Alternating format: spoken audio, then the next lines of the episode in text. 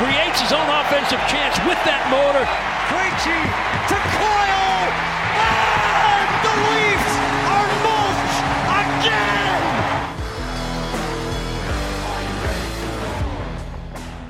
Hello there and welcome. NESN Bruins podcast on NESN.com's Mike Cole, joined as always by Lauren Campbell and Logan Mullen. Guys, how we doing? All right. Swell. Sick. Um, let's uh, we're we're halfway point, like I, halfway point of the Bruins season, or at least uh, games played. I was looking at the standings.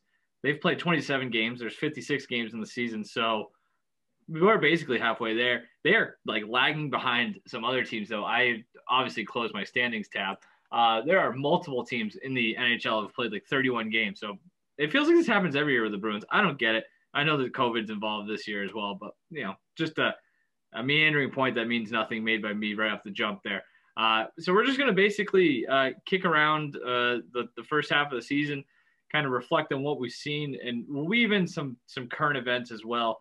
Um, you know, the Jake DeBrusk situation, uh, the continued uh, parade of injured defensemen, et cetera, et cetera, uh, as we really dive in here on on what's been an, an interesting first half of the year for the Bruins. So let's just start with a, a, pretty obvious one. I mean, we don't need to grade it, but let's just say, you know, should the Bruins be happy with what they've done in the first half of the season? Logan, why don't you start it off? They should be indifference, probably not the right word, but like 10, neutral. There's obviously major room for improvement, but they've been fine. The thing is that, like, how how different is this from a lot of previous years? I guess the only difference is that they haven't been quite as good uh, in terms of where they sit in the standings relative to, say, last year, where they're fine, they're good, they get the respect of other teams, but they still have problems on defense. Some of that is not their fault. Um, which is sort of a, a sidebar conversation to have. And then they still have a ton of trouble with secondary scoring. Um, Hey, say, if I could just interject, I'm going to spoil yeah. a lot of my takes here. It feels like they're the the same old Bruins, and that sounds much more derogatory than it's meant to sound. But like, this could be like the 2013, or that's a bad example. The 2014 or 15 Bruins. You know what I mean? Like, yeah, it feels a lot like that. Sorry, go on. 2019-20 Bruins too. Sure. Yeah. Um, I mean, that was basically the crux of it is that they've been fine. There have been some areas where they've been very good, but there have been others that's very concerning. And the fact that they're still, you know, right in the thick of the playoff picture in a very challenging division, too, no less, um, would be the reason for optimism. But there have been lingering issues that have been around for literal years uh, that are still a problem. Yeah, um, I think Logan said it best. They're they've been fine. Um, I think Logan said it best. They're fine. All right. Well, it's been uh, our podcast for me. That's all this podcast should be. It's just me saying stuff and you guys agreeing. like the most vanilla stuff. They're fine. Um, but yeah, I mean, obviously the biggest area of concern where they really need to figure out what they can do to improve it as a secondary scoring. Um, defense really isn't their fault right now with the injuries. Top line's obviously fine, but it's that secondary scoring that just can't seem to get going. And the five on five scoring seems to be an issue again. So I think that they've been great in area in certain areas and in others it's just almost dreadful. Yeah. Yeah. Um I'm trying to think of what I can add. I not a ton. Like I I guess they. I don't know if they should be happy. I don't know if they should be upset. I, and I don't want to get alarmist. I think they should be borderline concerned. Like, this is they. You know, they're in a stretch right now where they're to play a whole bunch of hockey games in the next two months. And you know, to Logan's point, they're in a very difficult division, and I think that's the biggest thing for me. And it's something that I paid mind to earlier. You know, when the seasons when the realignment happened and it's something I kind of forgot about and maybe shoved aside and didn't pay enough credence to when they were very good early in the year. The whole idea of banking points seems ridiculous at this point. Like you were never going to bank points on a field like this. That's on me. I didn't I didn't pay enough mind to how good the rest of that that division is where you're you, you know you're battling obviously maybe you know the Penguins aren't the team that they used to be but like you're going to be battling for playoff spots with teams like Pittsburgh and the Islanders and you know, even like a team like the Rangers is still uber talented. They could go on a run. Like, I, I don't know. Like, it's just maybe concerned isn't the right word. It's just, I, I think they have to realize that they're in for a fight if they just even to make the playoffs. I almost feel better about them once they get into the playoffs than I do about them getting to the playoffs. And like I said, a lot of that has to do with the schedule, uh, and a, a byproduct of the schedule is the injuries. And you know, I mean, what? How many times can we say? You're going to keep saying it and keep saying it throughout the show, but the secondary scoring is a huge issue. So, you know, you look at you know, what they've been so far this year, and what are they? They're they're 12th in the NHL in point percentage. They're 14th in goal differential. Like they're just kind of there, and they've been good, not great. They've looked great at times, but they've also looked pretty bad at times. So.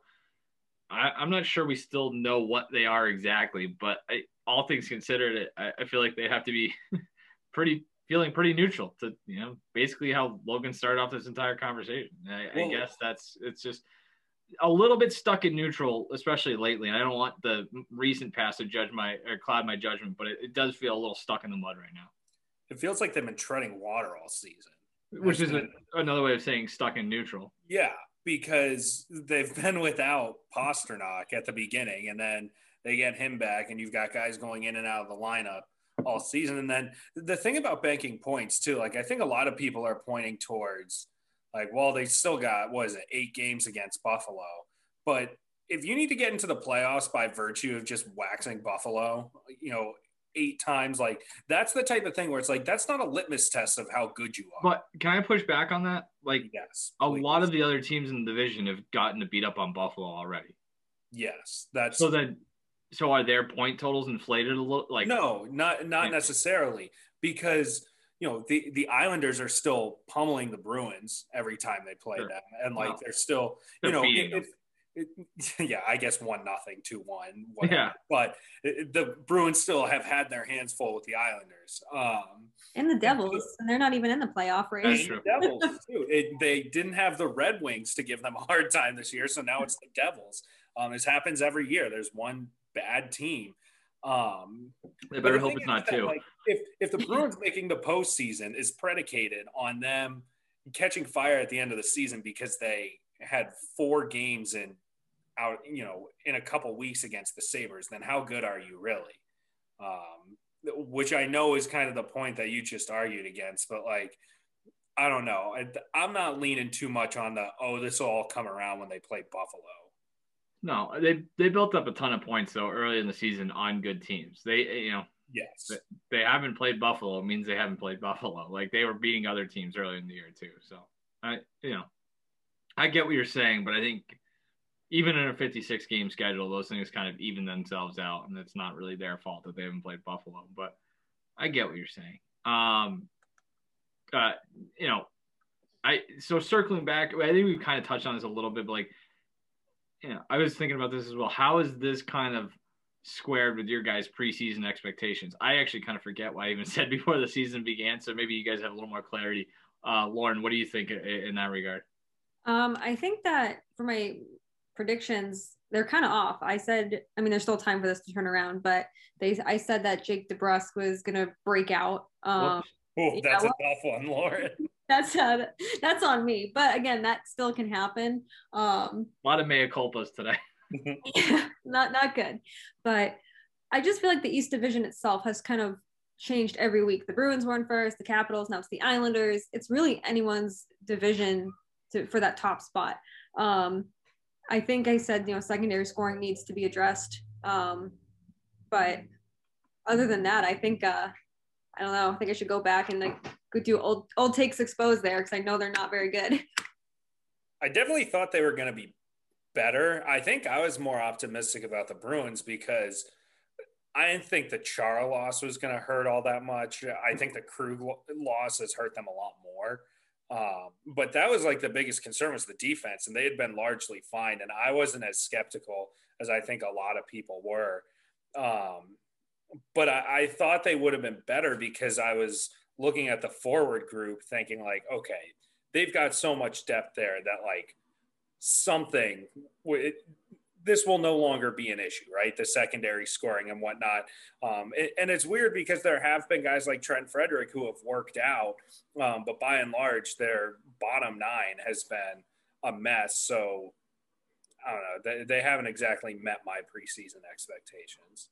So Trent Frederick has as many goals as Craig Smith, one less than Charlie Coyle, twice as many as Jake DeBrusk, and four times as many as David Krejci. That's not That's great. Tough. So they they they were not as good as we, we thought they were in that regard. Um, I I Logan, I told you this last night in a text. Like I stand by the the the, the defense thing. Like I I think that they've been fine. And you look at the numbers, they are like I said, they're you know middle of the road in goal differential, but a lot of that's because they can't score. They're 24th in goals per game, third in goals allowed per game. They're first in penalty kill, uh, which I thought would have been a might have been an issue without Chara. Uh, second in shots allowed per game. Like defensively in their own zone, they've been pretty good, and uh, some of that is goaltending. But I I don't know. It's not like one of those. I think there were plenty of people out there who are like, this is going to be a clown show in their own end.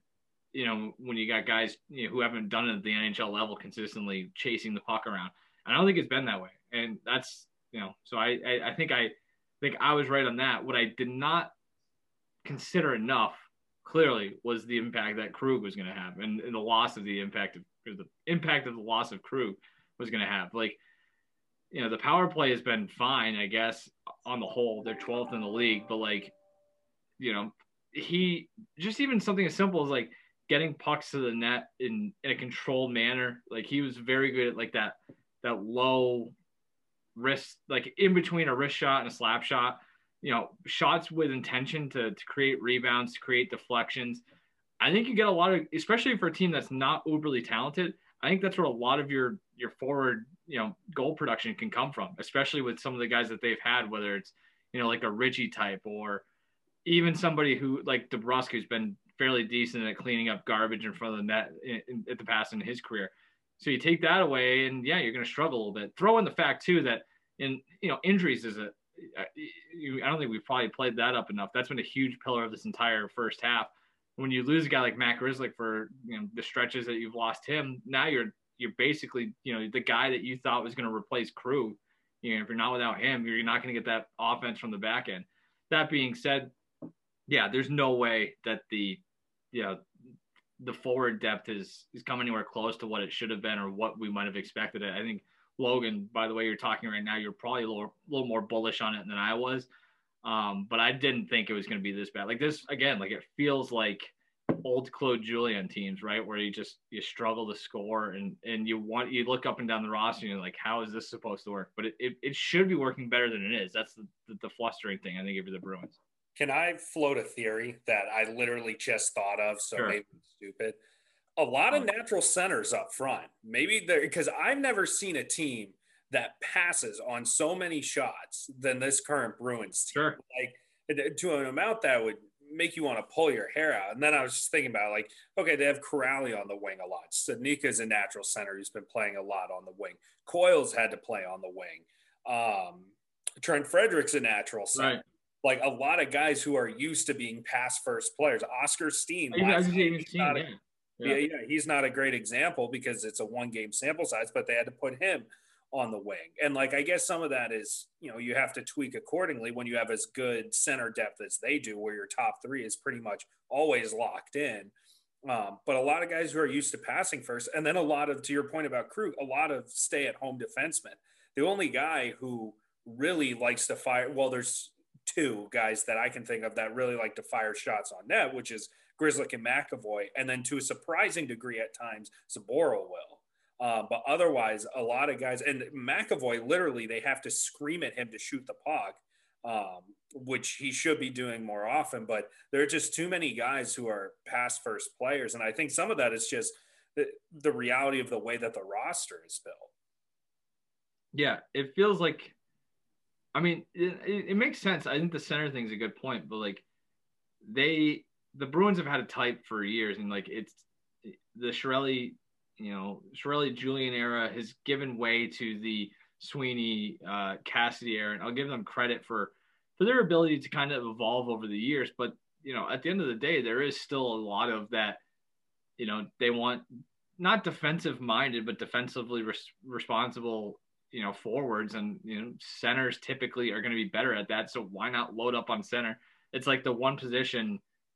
I guess maybe you know the blue line is the same way, but like if you lose a bunch of your centers, you're porked. Like it's just it's a lot easier or I'm guessing this is a theory, is it's a lot easier to move those guys to wing than it is to move a winger to center. And but the problem is if you just completely neglect, you know, it, over time, I think that gets exposed a little bit, especially if you have guys that don't necessarily have the skill set to flourish on the wing. So it's tough. I know. Um, surprises? Any, any, uh, I, you know, any real big surprises for you guys? I don't, I can't really, I can't think of much, but you know.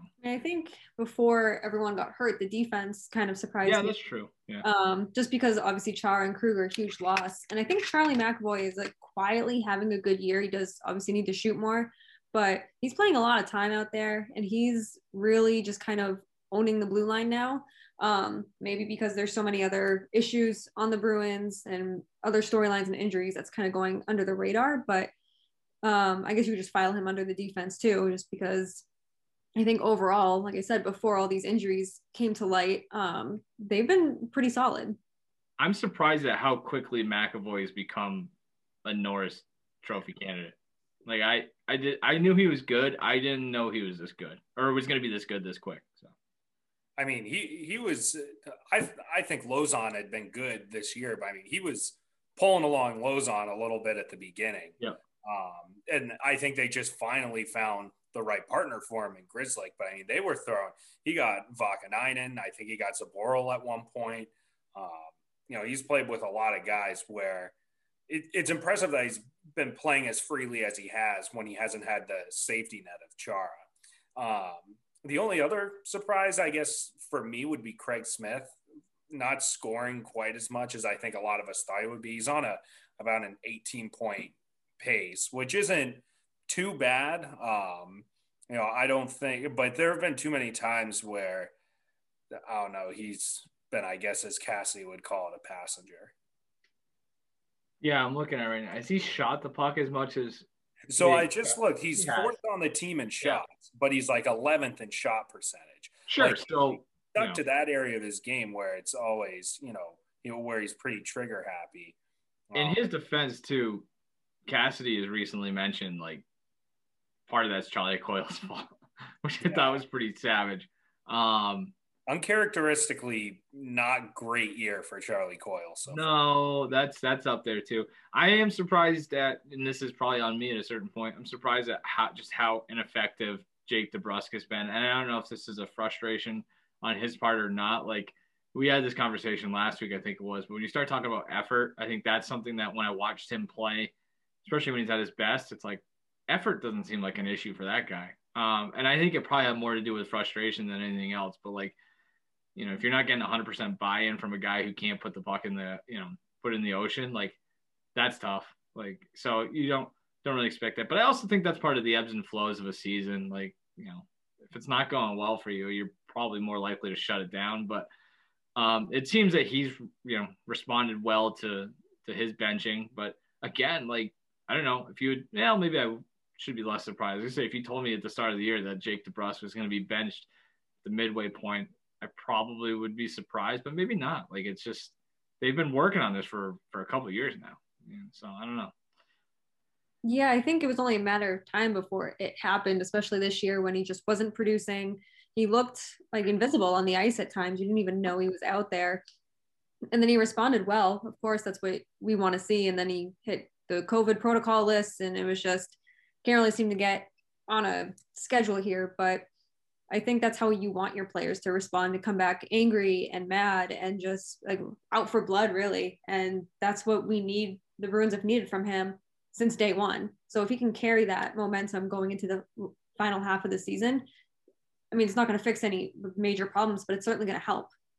Yeah. That first game after he got healthy scratched was basically a very good way of underlining how important he is to the Bruins. Like they look when he's on, especially that second line with Krejci. Like it looks like a totally different unit, a totally different team when he's feeling it and when he's playing the way he has. Um, but it, the scratching thing doesn't entirely surprise me because I think we were having this conversation last year. Yeah. Like shortly before the shutdown, I think that was a big talking point in like early March. Um, that it was getting to the point where like I think they had been scratching Bjork, but DeBrusk hadn't been playing very well, and I was like, well, shoot, I mean they play kind of a similar style of game. Why not just scratch DeBrusk? But, My feeling on that might be indicative of just how bizarre this entire two year stretch has been, where it might as well all be the same season. Remember when they played in, in a bubble? Remember that? That was not that long ago either. insane. I was thinking about that as we reflect on the one year anniversary of the COVID 19 hellscape. Like, I'm like, oh, yeah. In like the middle of the summer, they brought hockey players up to Canada, put them in a hotel, and they played an entire Stanley Cup playoff. Like, that's still kind of boggles the mind. Um, Logan, what do you think the job Bruce Bruce Cassidy's done this year? Do you want like a letter grade? No, just like wow. I I think he, he's been fine. I think like, he's been I, good. Like I, I think he's been good. I don't know. It's he he is in a tough spot. Yes, that's that's why I would grade him pretty leniently because what are you supposed to do? And I don't know how much involvement he had in making the call to go for the full youth movement thing, but I think he's done, I think he's pushed the right buttons a lot. Like the DeBrusk thing is a good example. And he's given guys a pretty fair amount of latitude. Like I think about the, the Trent Frederick thing. He wasn't even supposed to play on opening night. Yeah, maybe this is more of an endorsement of Trent Frederick, but then Craig Smith was uh, out because he had some injury and Trent Frederick looked good, and instead of healthy scratching him the next game because he technically was the 13th forward, Cassidy kept letting him ride, and he's one of like five guys who have actually played every game this season. I usually gripe a lot about how much he tweaks with lines and stuff, especially in games. I don't think he's had much of a choice. Like I don't think it's gone to an unreasonable level this year. His his players have left him with basically no choice a lot of times yeah, I don't know if he's sending a message or or not, or if it's just the the just the nature of the situation. But like, you know, I think every time he he shuffles the lines, it kind of speaks to the the bigger issue, you know, at stake, which is they got to get better up front. Um, whether it's finding an internal fix, what it's him figuring something out while shaking it up, or if it's an outside move which brings me to my next question for you guys is what's the biggest key for them to get not necessarily I guess it is back on track. What do they need to do? What needs to change? How do they get to where they want to go in the second half? Um, starting whenever it is uh, tomorrow night, I guess. Lauren, what do you think? Uh, I, well, I think it's secondary scoring is the biggest thing. Um, I don't know if that's an internal fix. I don't know if that's outside the organization, but it needs to be addressed obviously pretty immediately. Um, trade deadline's coming up, so that's obviously something to keep our eyes on there. But if you don't have secondary scoring, it's going to be a very, very long second half of the season in the playoffs if they even get that far. I just to interject real quick. I wonder how much, and this is a terrible way to run a sports organization. So this is I'm probably talking out of my ass, but like, I wonder what Trent Frederick's goal Tuesday night in Pittsburgh did. Like, does that or who scored the game winner? Did Frederick score the game winner? Yeah, it's Frederick. Yeah. Like, what if they lose that game and they score one goal again? Like, does that kind of speed everything up? Like, I was sitting there wondering, like, you know, midway through the third period, like, does it maybe make sense to get a head start on the trade market and try to, you know, go out there and make a deal before the deadline and kind of get a jump start on the prices. I don't know. Uh, that's something I would be considering, even despite the fact that they won that game. But like, if they had lost that game, like you're you're in a you're in a rut, like an, an actual rut. So, um, yeah, it's something to keep in mind. Logan, what do you think? Well, the trade thing is interesting because I think whatever if they want to actually be competitive and make like a deep run, I think they're going to have to go outside the organization. I agree.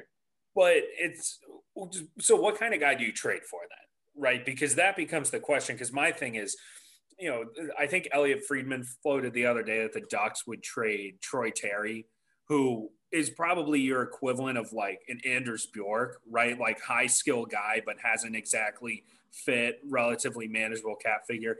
Analytics darling too. But it's like, do you go with him where it might be a roll of a dice, but the ceiling's way higher, but the floor is way lower?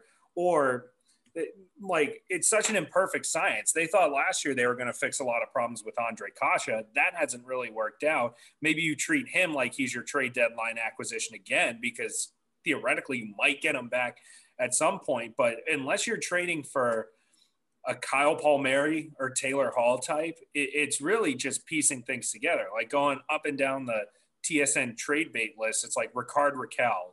Again, similar situation to Kase, Nick Foligno, Mikael Granlund. And then with the Islanders losing Anders Lee, they're going to start going after forwards because they're about to get a crap load of space on LTIR. Um, so your market just got a lot tougher. So I don't exactly know what their trade deadline approach should be, anyways. But uh, what I do know is they're probably going to have to go outside the organization in order to get the help they need. Yeah, I'm of the mind of I'll bring me the Palmieri, Mark Stone, Rick Nash type of deal. Like let's let's do it. I it, that's the type of player I think they need. Not like I mean, sure, obviously Mark Stone would be great, like that type of player. But like, I don't think that one's happening. No, I'm just saying, if you know, if that deal's not out there to be made, if there's not that player, then there's not a whole lot you can do. But like, if the Nash type of like that type of deal came around again, I I would do it. Like, I think it's I liked that they went for it that year, and it would have worked, or it looked like it was working until Nash got hurt. Like that wasn't, you know, Don Sweeney's fault. Um, how many? Let me ask you though, how many teams are like actual? That's the thing. That's what I said. I don't think that's that's maybe that's not out there. Um, I don't think it is. And because I think I, I do think it's like you know I don't even know if it's a, a right winger or you know, like a second line right winger. Like I think they just need I mean, hell, they need guys who can put the puck in the net. Like, I don't care if the guy can't skate backwards. Like, if he can score goals, like I think he's going to improve the team. Like, you might have to live with the fact that you're going to have to get, you know, find a liability out there. But like, it's just, I was looking at it. Hold on, I got it right here in my note. They have scored. The first line is combined to score 35 goals this year. The rest of the team has scored 36, and that's like eight of those coming from Richie, and that's not. You can't bank on that. Like get me a goal score. I don't I don't know how you have to do it. Like maybe it just won't happen. Maybe it's not out there, but I would take, you know, a, a one way offensive minded player at this point. What's the what what is the hurt like what's the what's the drawback to it at this point? I don't know, you know. I guess they're really you can't really find one right away. I mean, obviously, I guess it, if you go out and try to trade somebody, yeah, who you giving up? But I don't think you're going to give up a huge asset. But I mean, if it makes your team better, as long as you're not giving up, you know, really anybody in the top six there, what's right. no real like risk to it. Recalibrating expectations. We'll get out here on this. Like, is this a team that's good enough to give up a first round pick, right, to address the the issues? I think that's the big question. Is I don't think they know who they are. So I think here's the thing. I think they're good enough this year to give up for I they are good enough right now to justify giving up a first round pick. I think they are. Like I think they get in, they can go on a run, especially if they go out and get a get a player. Are they good enough in two years to justify giving up a first round pick in 2021? Does that make sense? Like, yeah, they're they're trying to do this long term rebuild on the fly, and they might, and I wouldn't blame them. They might say, "Hey, we, you know, it's not worth it this year to hurt ourselves in two years when we could be completely screwed if we go first round pick. That said, what does your first round pick history look like right now outside of David Pastrnak? So I there's a lot of factors to consider there. Trent Frederick, Sure. Um, Charlie McAvoy. But okay, yeah, no, I get it. Like, no, I'm I'm just messing with you. Like I also I don't know if like Trent Frederick's like the perfect example of no, maybe not. Uh, I'm only doing the a first round pick if a guy has term. Like, yeah, uh, that's fair. Isn't uh, uh, Palmieri's about to be a UFA? Like, if the Devils want a first round pick for Palmieri, I'm hanging up the phone. And it's like, well, I can't really mortgage my future. I don't know. They still, still have they have 25 days left or however long until the trade deadline. And so I wouldn't be making any moves right now because, like, what if you just fall victim to a, a, lot more injuries and you can't stay healthy and you start falling out of the playoff picture? And it's like, you know what? We believe in this team, but we sooner believe in them healthy next year with our first round pick intact than we do going all in for Mattias Ekholm or whoever. Does David Krejci, Tuukka Rask coming off the books make you more or less likely to buy this year? Not at the deadline. Yeah, because I guess I guess it depends what you what their plans are for both of them. But like if they if they're okay with them walking, and I have no idea. Like, but it, let's just say they happen to walk, then you get there's money to play with this offseason. You know what I mean?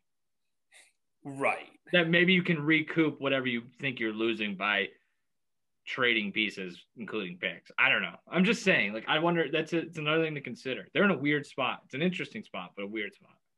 Yeah, it, it's clear that they're not going to uh, totally hinge their future on this season. It's it's wild. I, I, this is my last point. Like, this season can still. We're what halfway done. It can go either way. Like, they could. I do think they could win the Stanley Cup. I think they could also miss the playoffs. Like, yeah, right. I think that's well. That's how that entire top four of the division is. Exactly, and I think they would like missing the playoffs would not be a consideration in a normal year. You know, this is. I think they would get in. They, they're easily one of the best eight teams in the Eastern Conference. I wonder whether one of the best four teams of the best six teams in the Eastern Conference, which is what that East Division is right now. So tough. That sucks. It's tough for them. Tough spot. But hey, like we've seen it, like they are good enough to contend. I, you know, they've got to kind of figure this out. And I guess like the halfway point is an interesting little time to do it, but um, we'll see. You guys got any other points to make? Anything else you want to get off your chests? No, great.